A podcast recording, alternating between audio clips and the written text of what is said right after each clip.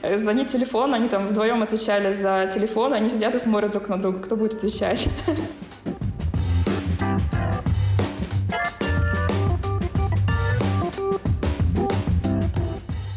Всем привет! Это подкаст «Оставайтесь на линии» от компании Usedesk.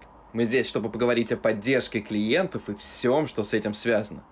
Сегодня с вами, как обычно, я, Кирилл Малтызов и Катя Виноходова. Вы можете слушать нас в Google подкастах, Apple подкастах, Яндекс Музыке, ВКонтакте, Spotify и Кастбоксе.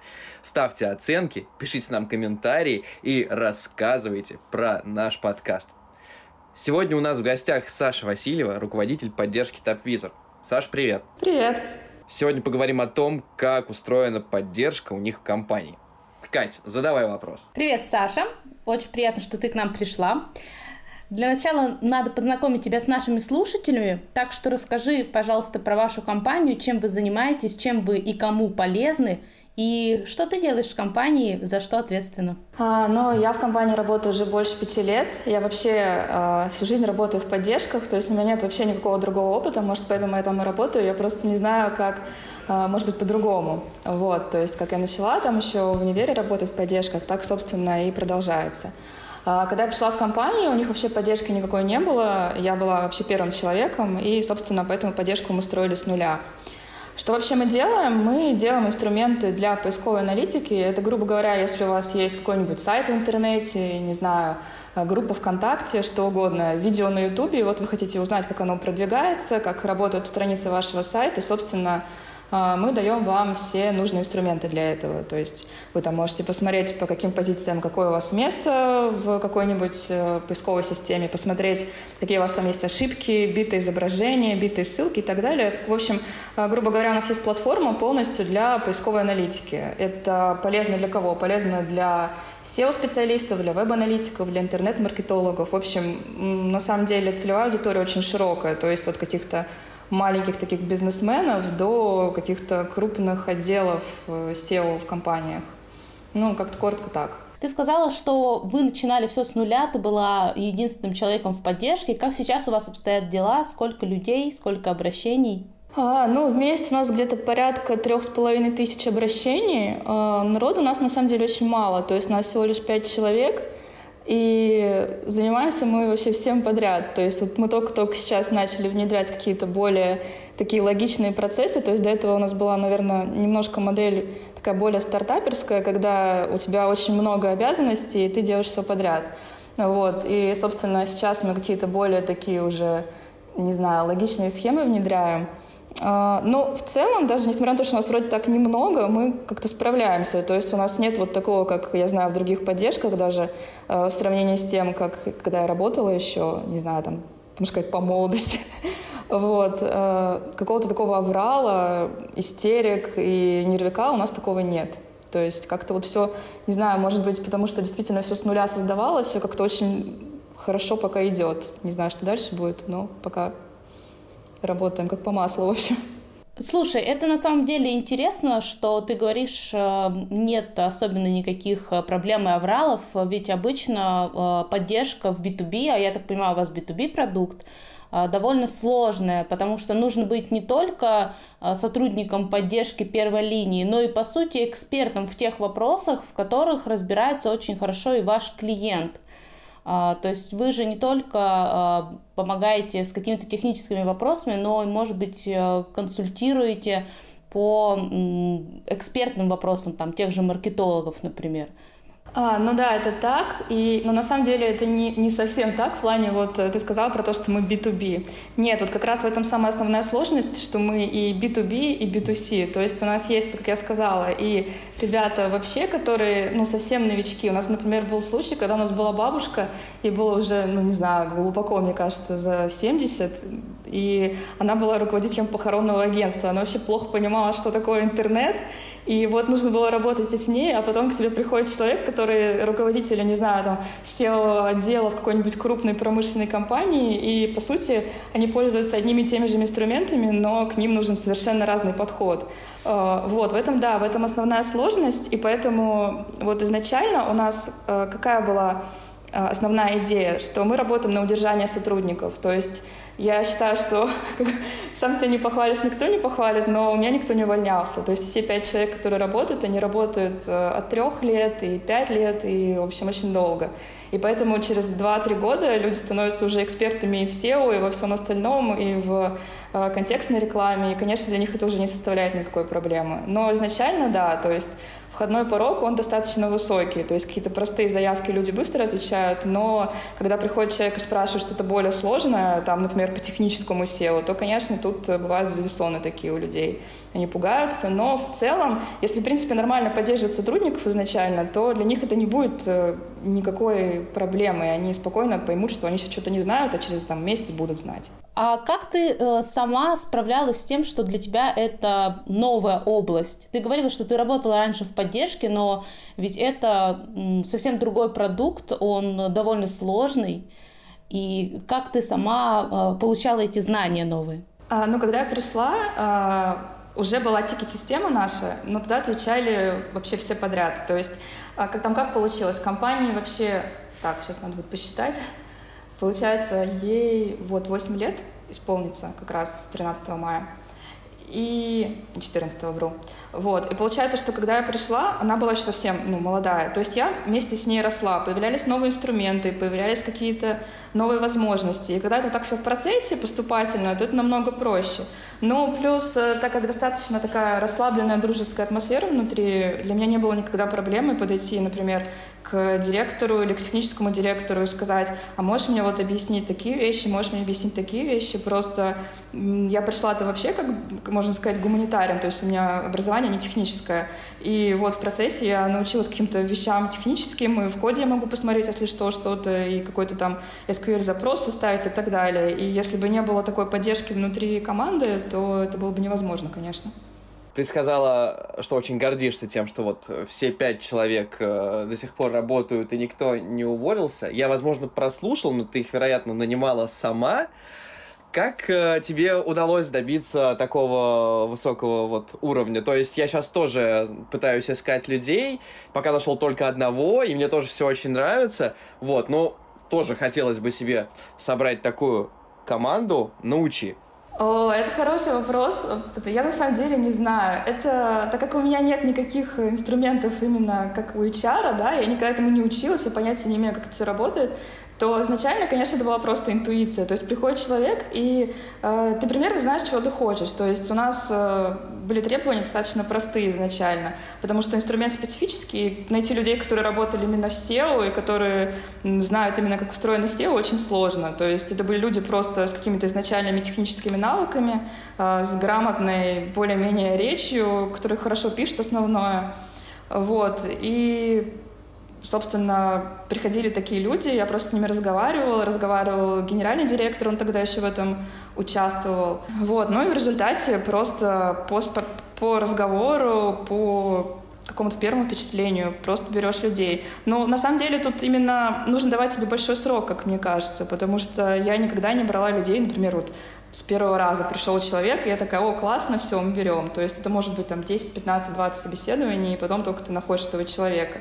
И еще потом у меня был такой случай, когда э, вот э, как-то до этого у меня прямо девочки, первые две, которых мы взяли, они прям очень-очень быстро учились, а потом уже, ну, так как инструментов стало больше и входной порог просто стал выше, то больше времени занимал обучение. Меня это начало сначала даже так немного как подбешивать. Я думаю, да что вообще за ерунда такая? Почему вот, не знаю, там какая-нибудь Настя, которая вот пришла тогда, она быстро научилась, а этим девочкам надо больше времени. И тут нужно уже самому немножко адаптироваться под это, понимать, что команда растет, и уже другие немножко требования. Ну и быть готовым к тому, что рано или поздно придут люди, которые уже не будут твоими там, корешами, друганами, а которые просто будут твоими подчиненными. С этим тоже достаточно сложно, мне кажется, смириться, потому что сначала ты берешь себе, как бы, можно сказать, людей в семью, а потом ты уже берешь себе сотрудников. Реально ты прям, э, люди приходили, ты их брала, и они, типа, пять лет не уходят?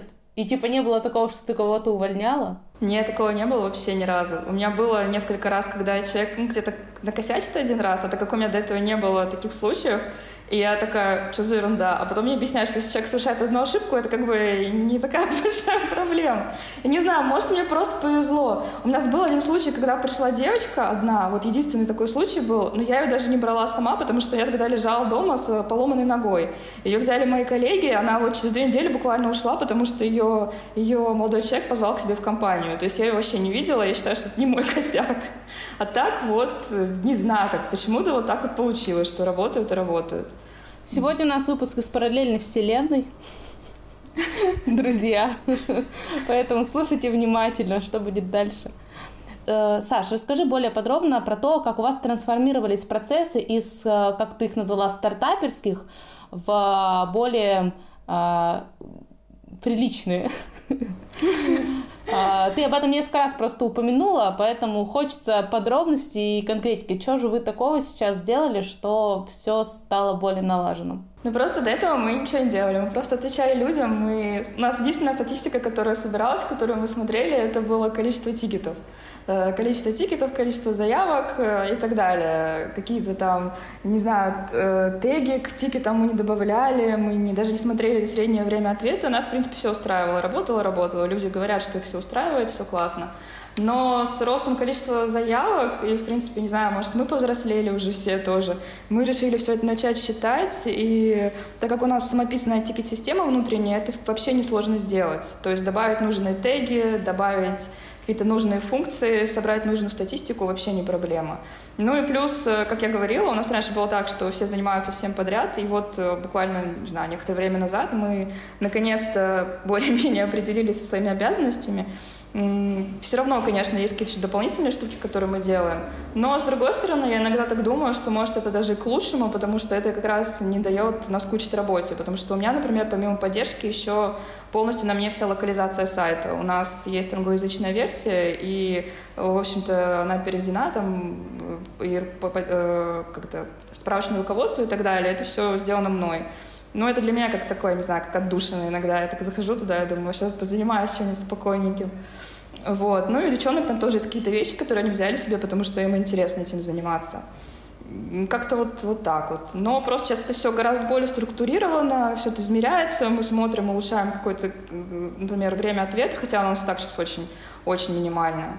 А, например, мы проанализировали и решили отказаться вообще полностью от колл-центра, у нас нет звонков. Не знаю, может, конечно, потом, может, генеральный директор услышит и скажет, добавляем обратно, но я надеюсь, что все-таки этого не будет. Но это только по каким-то, не знаю, по, по обратной связи и по, и по всему такому, чего мы раньше вообще никак не собирали. Вот ты говоришь, что у вас самописная система. А почему? Почему не используете готовое решение и ну, типа, что такого есть в вашей своей системе, что не может дать никакая другая? А, да, я как раз э, об этом недавно разговаривала с техническим директором. Я когда я говорю, говорю, что я когда пришла в поддержку, у них уже была своя тикет-система, и мне как-то даже, что-то я даже не думала о том, почему так. Ну, вот есть так и есть так, все. А, просто раньше, да, в всех, в всех компаниях, в которых я работала, особенно если это большая корпорация, у них, конечно, были какие-то сторонние решения. Но ребята говорят, что они изначально тоже, вот, наверное, в первый год, когда только-только запустили сервис, они использовали сторонние решения, какие, я, честно, не скажу, я не знаю, что там было, но техдир сказал, что там была куча багов, ему все это не понравилось, он решил, что я лучше сделаю все сам.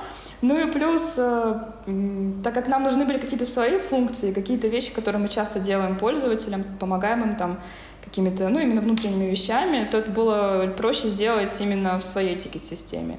Ну и, честно говоря, у нас ни разу не было никакого сомнения, не, не было даже идеи такой, чтобы перейти на что-то стороннее.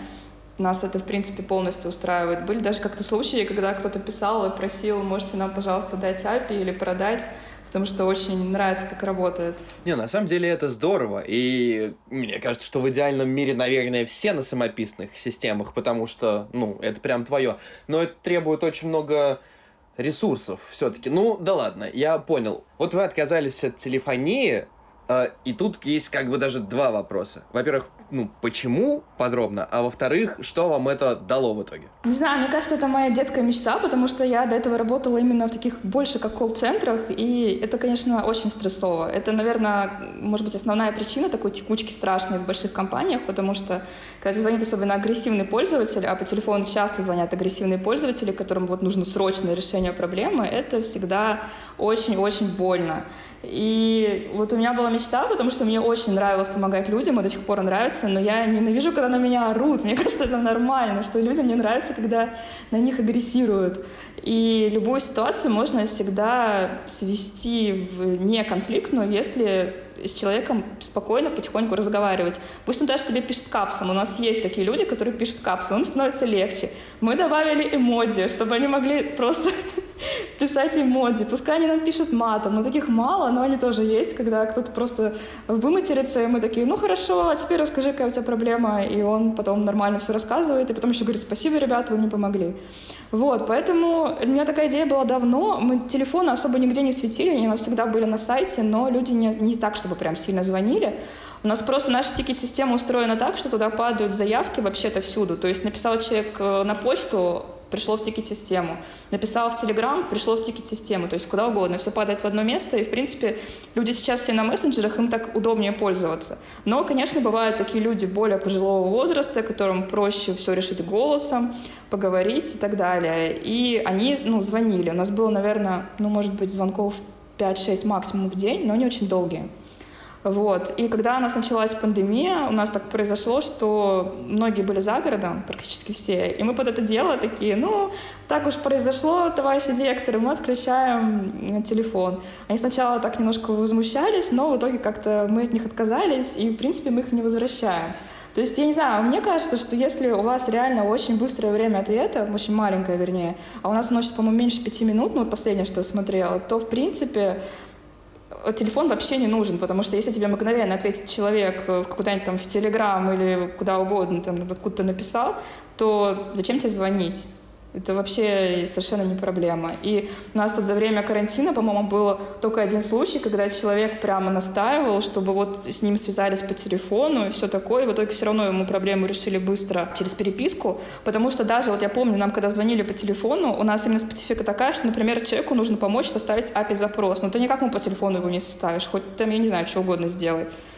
Ну и, в общем, все равно мы их переводили обычно в переписку. И как-то вот приучили, наверное, не знаю. Ну, что-то поменялось принципиально после того, как вы отказались от телефона? Да, стало спокойнее, девчонки меньше нервничают, потому что раньше это, конечно, было э, звонить телефон, они там вдвоем отвечали за телефон, они сидят и смотрят друг на друга, кто будет отвечать.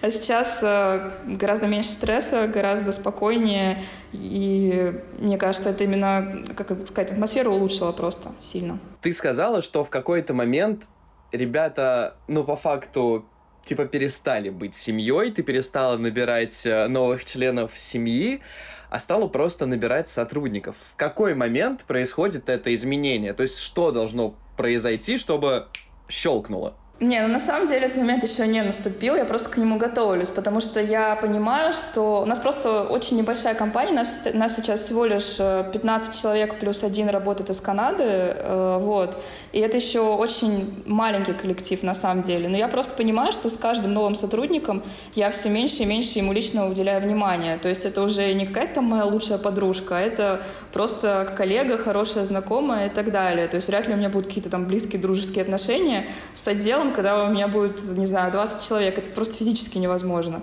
Поэтому я, в принципе, себя уже к этому подготавливаю, понимаю, что это к этому уже идет, и тогда, скорее всего, будут немножко другие процессы. То есть, если, например, у тебя э, в отделе 50 человек, ты не сможешь просто подойти к человеку и сказать, а, дорогой, давай-ка ты получше будешь работать, ты должен будешь показать ему, ну, в каких именно моментах он косячит, показать какие-то цифры, какие-то конкретные примеры и так далее. Я просто уже морально, так сказать, настраиваюсь на это. Саш, у вас же в любом случае есть еще и отдел продаж, а, который на нет. самом... Нет? У нас нет отдела продаж, у нас все работает в сарафанном радио. Очень интересно. Расскажи тогда, теперь нам стало очень-очень интересно, еще интереснее, чем было, а, как же происходит тогда онбординг клиента? А, как вы понимаете, что это новый клиент, э, там вы как-то его пушите на продажу сами, и кто занимается документами, согласованием договоров? А, у нас э, есть внутренний банк, который тоже сделали наши крутые разработчики. У нас все автоматизировано. То есть клиент сам может заключить договор, клиент сам может э, изменить реквизиты, он может сделать огромное количество вещей самостоятельно. То есть, конечно, иногда они э, не понимают, что делать, они нам пишут в поддержку, и мы уже сами им помогаем. Но вот что касается продаж, что касается именно вот, это, вот этих вот всех вещей у нас как-то был, насколько я знаю, продажник, но его быстро, по-моему, уволили, он сам уволился. В общем, мы решили отказаться от продажников, потому что у нас, в принципе, без них как-то вот все продается и нормально работает. Ну, изначально именно за счет сарафанного радио, наверное, плюс потом э, мы как-то вот на, именно на российском рынке смогли, наверное, занять какое-то такое место, что нас начали рекомендовать друг другу. И вот именно через э, какие-то там чаты, форумы и так далее, через такого рода маркетинг и рекламу смогли раскрутиться. А как это вот все анализируется, это, наверное, уже больше к отделу маркетинга. Я, насколько знаю, они там этим занимаются. Но именно конкретного продажника, который звонит и говорит, а давайте кого-то вы это еще поделаете, у нас нет. Мы сейчас внедряем тоже систему именно пуши, но не в плане, чтобы побудить клиента именно что-то как-то на что-то подписаться. У нас просто система, у нас есть двойная система оплаты, есть э, подписка на тариф, а есть э, как это pay to go, то есть люди просто платят за то, что они хотят платить. И мы просто предлагаем новые какие-то инструменты, например, ребят, вы пользуетесь вот э, таким инструментом, анализом сайта, а вот у нас есть проверка частоты, вот может вы попробуете тоже именно такого плана. Если они нам пишут что-то в поддержку, то мы никогда ничего никому не навязываем, но аккуратненько предлагаем, что, возможно, вы сможете решить вашу, вашу задачу намного быстрее, если вот вы сделаете так и так. Ну и если с ними лояльно разговаривать, э, как-то подходить к ним правильно, то обычно они, наоборот, говорят спасибо тебе за это. Так как у вас подписочная модель, самое главное, чтобы клиент с вами как можно дольше оставался. Кто у вас за этим следит? Тоже поддержка? Нет, мы вот это, эти данные мы не, лично мы не отслеживаем. То есть, если они нам прямо пишут конкретно, тогда да, тогда мы как-то можем, не знаю, давить. Ну, я не знаю, вот у нас такого на самом деле нет, чтобы э, кто-то из поддержки кого-то уговаривал. Раньше мы спрашивали их, например, если они говорят, что мы хотим удалить аккаунт, ну, сейчас тоже на самом деле мы их спрашиваем, а по какой причине и так далее. Но на самом деле в 99% случаев они вообще ничего на это не отвечают. То есть люди, они уже решили заблокировать аккаунт, им уже вообще пофиг.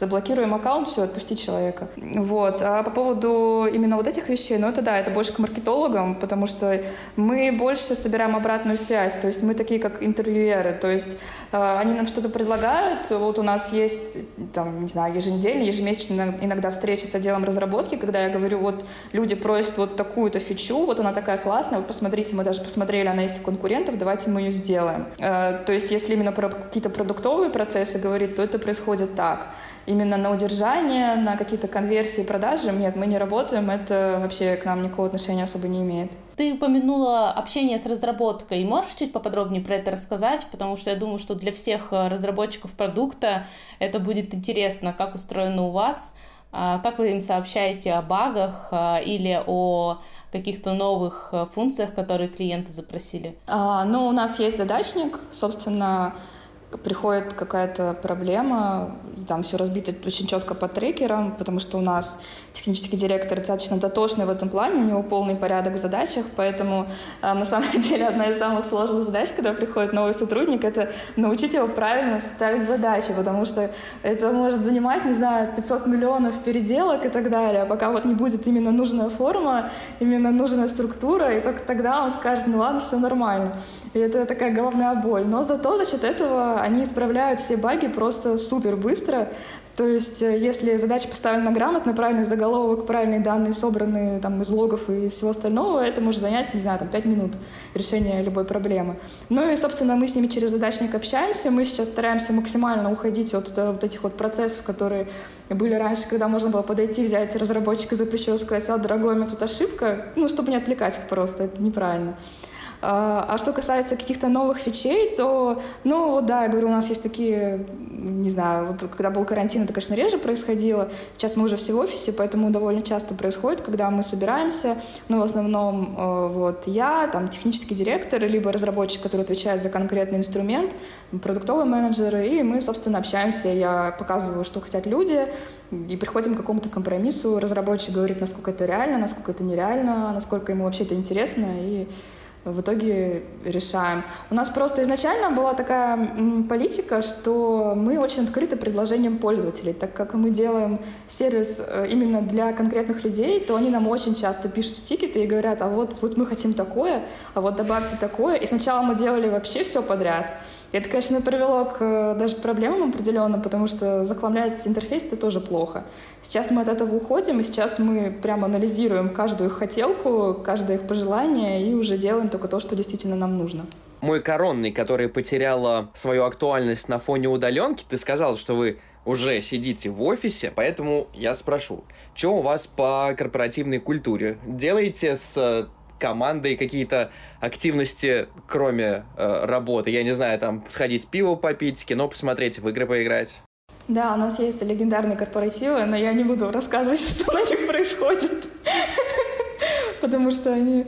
Ну, у нас именно каких-то таких спортивных активностей нет. Мы по большей части собираемся просто в баре или еще где-то. У нас каких-то спортивных э, коллег, к сожалению, вот, не особо много имеется, поэтому это такие дружес дружеские посиделки, где все от генерального директора до там, самого какого-нибудь джуниора разработчика, мы все собираемся, классно проводим время, это происходит у нас довольно часто. Иногда мы просто собираемся из серии, а давайте-ка соберемся в пятницу и пойдем. И вот, э, собственно, так. Раньше у нас еще был второй офис в Таиланде, и у нас была команда разделенная. У нас половина была здесь, половина там. И тогда, конечно, с этим были сложности, потому что мы друг друга долго не видели и собирались только по редким праздникам, так сказать. Сейчас мы все здесь сидим, в Питере, поэтому все очень даже хорошо. Саш, все, что ты рассказываешь, на самом деле звучит очень круто и практически идеально. Э, редко, когда такое услышишь, но все-таки бывали ли у вас какие-то трешовые истории, какие-то а, факапы, э, расскажи о них, чтобы уж наши зрители не чувствовали себя э, совсем уж обделенными? Ну, конечно, да, у нас есть и сложные пользователи, и всякие сложные были ситуации, но не знаю, может быть, тут, конечно, еще именно наша целевая аудитория, потому что вот эти SEO-специалисты, они ребята довольно спокойные, то есть у нас очень мало агрессивных пользователей которые сразу начинают к тебе относиться, как будто ты просто, не знаю, какой-то раб, да, у нас тут такого нет. Потому что я вспоминаю своих э, прошлых работ, хотя я там работала, ну, еще какой-то в универе училась, естественно, это были какие-то такие подработки, и я могу сказать, что за полгода там у меня было гораздо больше каких-то трешовых историй, которые до сих пор вспоминаю, чем здесь.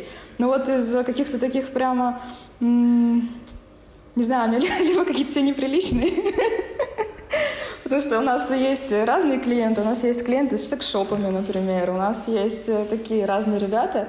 Э, был один э, такой достаточно, ну, не неприятный, а такой тяжелый клиент, который думал, что за него должны вообще делать все. И он как-то раз написал нам огромную тираду и закончил ее словами «Ребята, мне сегодня еще на похороны идти, а вы мне настроение портите». Такие, господи, что, за, что вообще происходит?